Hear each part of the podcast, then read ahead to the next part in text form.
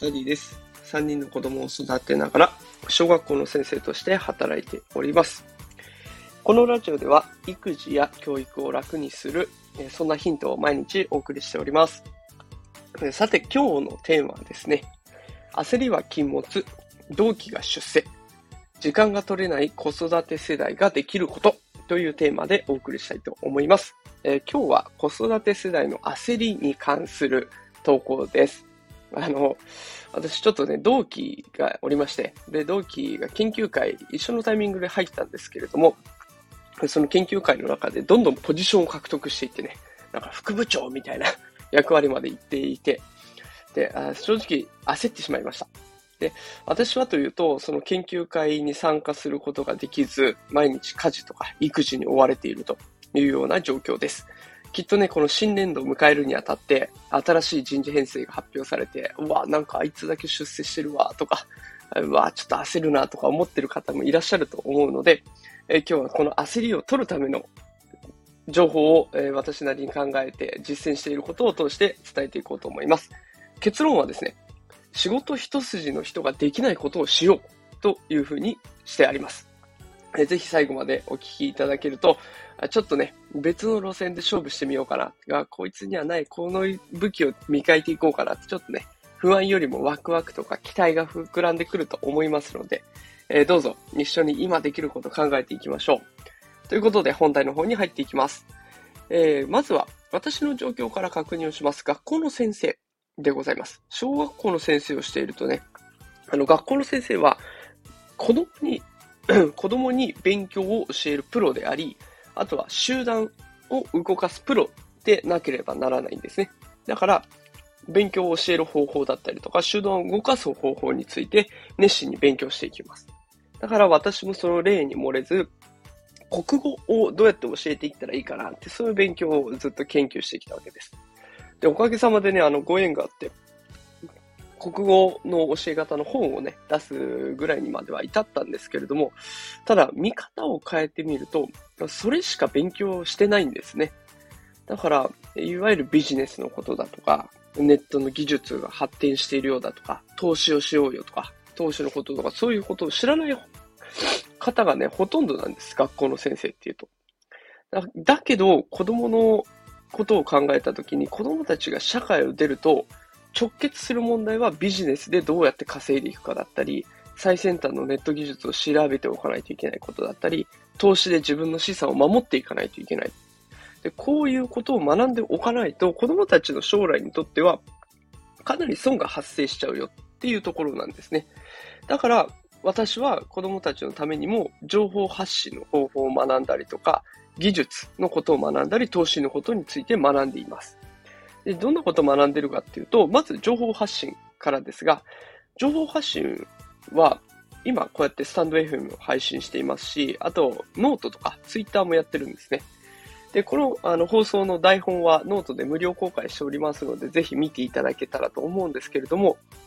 先生がお給料以外に収入源があって、しかもそこでしっかりと稼げていたら、子供にも結構説得力がある話ができると思うんですね。いいかみんな、こうやったらお金って稼げるようになるんだぞとか、こうやったら影響力高められるようになるんだよ。だからこんなことを順番にやっていくといいからねっていうことをちっちゃいうちからそういうことを教えられれば大人になった時に役に立つかなと思います。だからこの情報発信っていうのは毎日コツコツね、あの私も試行錯誤を繰り返しながらやっていこうというふうに思っています。で続いて技術。もう今はちょうど時代が変わっている時代だと思っていて、メタバースだとか NFT、暗号資産、で、ブロックチェーンの技術とかっていうのももうどんどんどんどん変わっている状態です。できっとこのね、10年後、子供たちが社会に出る時には、こんなのが当たり前になっている。むしろもうちょい先のことも出ているのかもしれませんね。この当たり前になっていることを、ちっちゃいうちから少しでも知っておくっていうことは彼らにとっても有益だと思います。だから私はね、あの実際メタバースの空間で遊んでみたりとか、NFT を買ってみたり、暗号資産も買ってみたりと、いろいろ遊んでみてるわけですね。こういうことを情報として仕入れて、実際やってみた感想を子供たちに伝えていくっていうところも非常に大事なことかなと思って進めています。そして最後が投資です。えー、私は今、積立 NISA、あとはロボアドとかで投資をしています。で、ノートの方にもマガジンといって、こうなんか自分の本みたいな連載企画を作っているんですけれど、投資への道っていうシリーズを出していて、10本それで書いています。で、投資への道の番外編としてもう1本、だから合計11本、え、ノートを書いている状態なんですね。で、この投資について勉強しておけば、子供たちが自分のお給料を貯金に回すだけしか知らないっていうのだと困っちゃいますよね。浪費はしないで貯金をしようだけだったら、お金はたまんないわけです。今は円安がどんどん進んでいって、で、お給料は上がんないで、いや、物価は上がるし、お給料さ下がるはいかないけど、お給料上がんないし、だから高くて物が買えないみたいな状態がずっと続いてしまっているので、この投資についてしっかり学んでおくことっていうのは今から大事になってくるかなと思って進めています。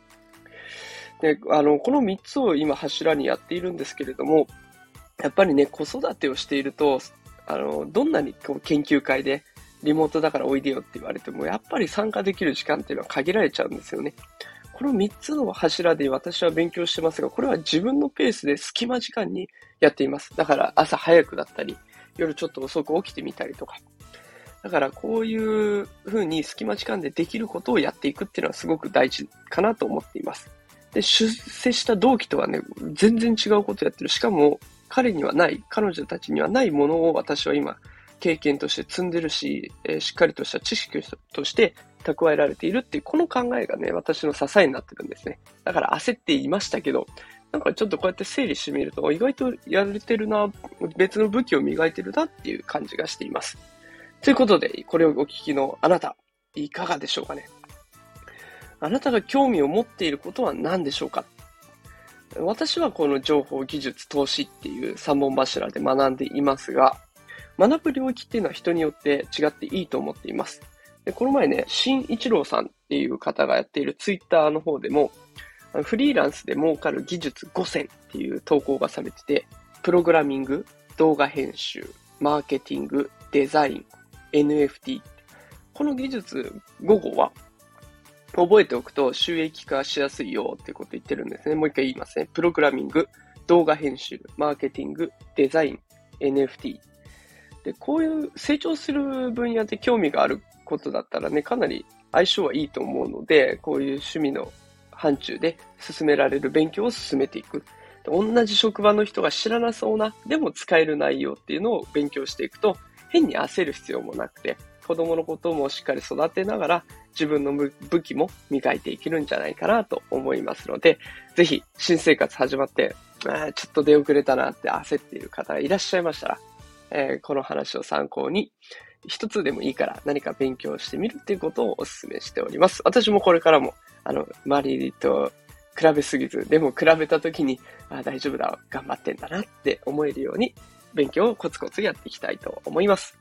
えー、それでは今日も最後まで聞いてくださってありがとうございました。また明日配信します。明日会いましょう。それでは今日はこの辺で。さよなら。